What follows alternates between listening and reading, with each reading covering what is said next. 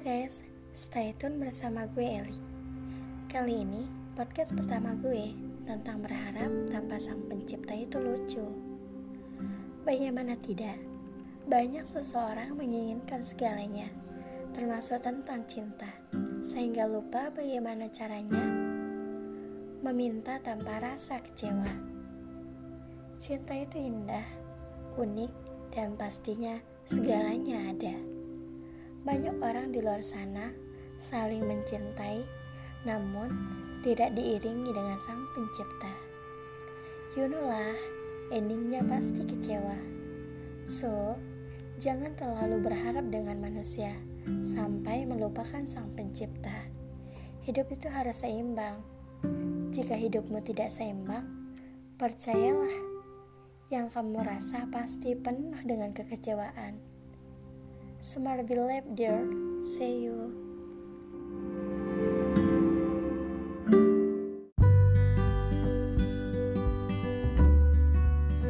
Hello guys, kembali lagi bersama gue Eli. Kali ini gue akan membahas tentang asupan adalah kasih sayang. Semua orang pasti membutuhkan kasih sayang. Mustahil di dunia ini tidak ada yang menginginkan kasih sayang. Jangankan manusia, hewan, tumbuhan pun membutuhkan yang namanya kasih sayang.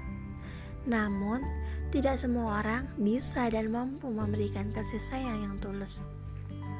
Banyak orang di luar sana yang kekurangan kasih sayang. Serta li, dampaknya pun ada.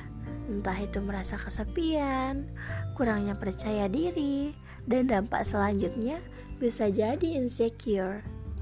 Akan tetapi, jika membahas tentang kasih sayang, terlalu luas dan terlalu banyak definisinya.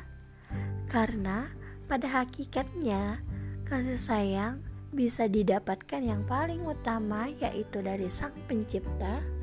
Selanjutnya, kasih sayang dari orang tua, keluarga, pasangan, dan tentunya lingkungan. Believe everyone need affection. See you.